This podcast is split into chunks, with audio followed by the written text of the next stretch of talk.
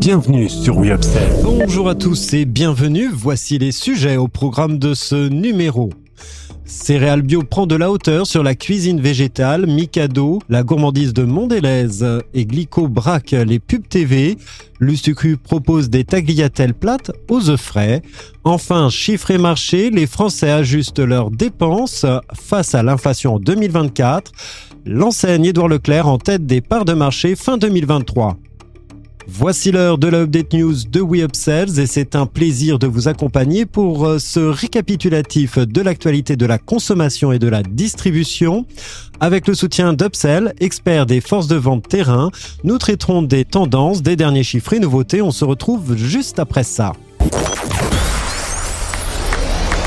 Update News, l'actualité conso et action commerciale de WeUpsells. Tous les vendredis, un rendez-vous animé par Benoît et proposé par Upsell, spécialiste de la force de vente externalisée et supplétive. Céréales Bio prend de la hauteur sur la cuisine végétale. Dans sa nouvelle campagne publicitaire, Céréales Bio, en partenariat avec Brainsonic, met en lumière son expertise dans l'alimentation végétale. Charlotte Landel, chef de groupe chez Nutrition et Santé, souligne l'ambition de la marque. Notre objectif est de valoriser notre savoir-faire unique pour aider les Français à végétaliser leur assiette. Intitulée Les chefs du végétal, cette campagne télé utilise des techniques de prise de vue aérienne pour présenter de manière dynamique et esthétique les recettes de céréales bio. La marque pionnière depuis 1936 s'engage à offrir des produits naturels, refusant l'ultra-transformation des conservateurs et les additifs.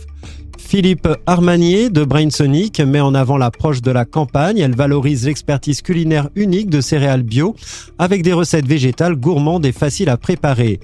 L'initiative vise à renforcer la présence de céréales bio dans les rayons de l'épicerie bio et traiteurs végétal frais, se démarquant de ses concurrents tels que Björk et Jardin Bio. La campagne se veut un moyen moderne et créatif pour céréales bio de promouvoir une alimentation végétale saine et gourmande auprès des consommateurs français. Mikado, la gourmandise de Mondelez et Glico, braque les pubs TV. L'agence Marcel révèle la nouvelle campagne de Mikado avec Pedro Alonso, le célèbre acteur de la Casa des Papel. Dans un jeu d'évasion croustillant, il dévoile des stratégies infaillibles avec une touche humoristique, le tout orchestré avec des Mikado. Des plans réalisés au millimètre près avec des Mikado, une campagne qui mêle ingéniosité et gourmandise.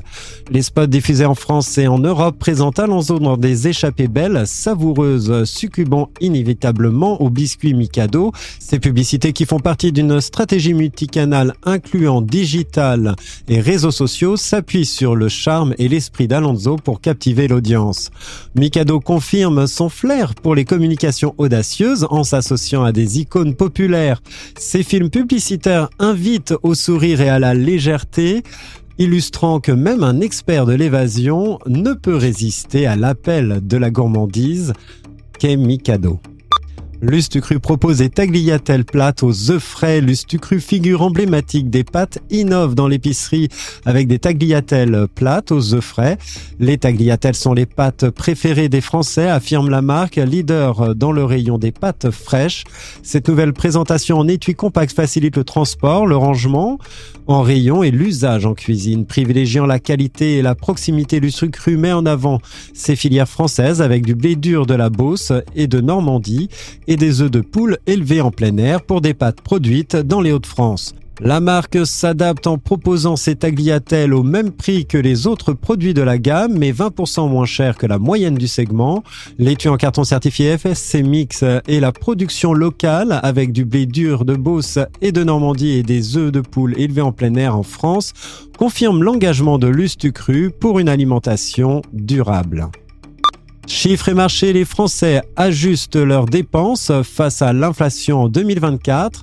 Alors que l'inflation continue de préoccuper les Français, s'apprête à réajuster le budget en 2024. D'après Wavestone, un tiers des Français envisagent de diminuer sa consommation alimentaire cette année.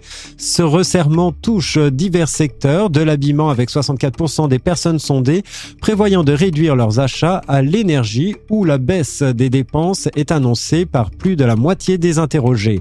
Les résultats du baromètre des nouvelles tendances de consommateurs mettent en lumière une tendance croissante vers l'achat d'occasion avec 60% des Français ayant déjà eu recours pour des économies.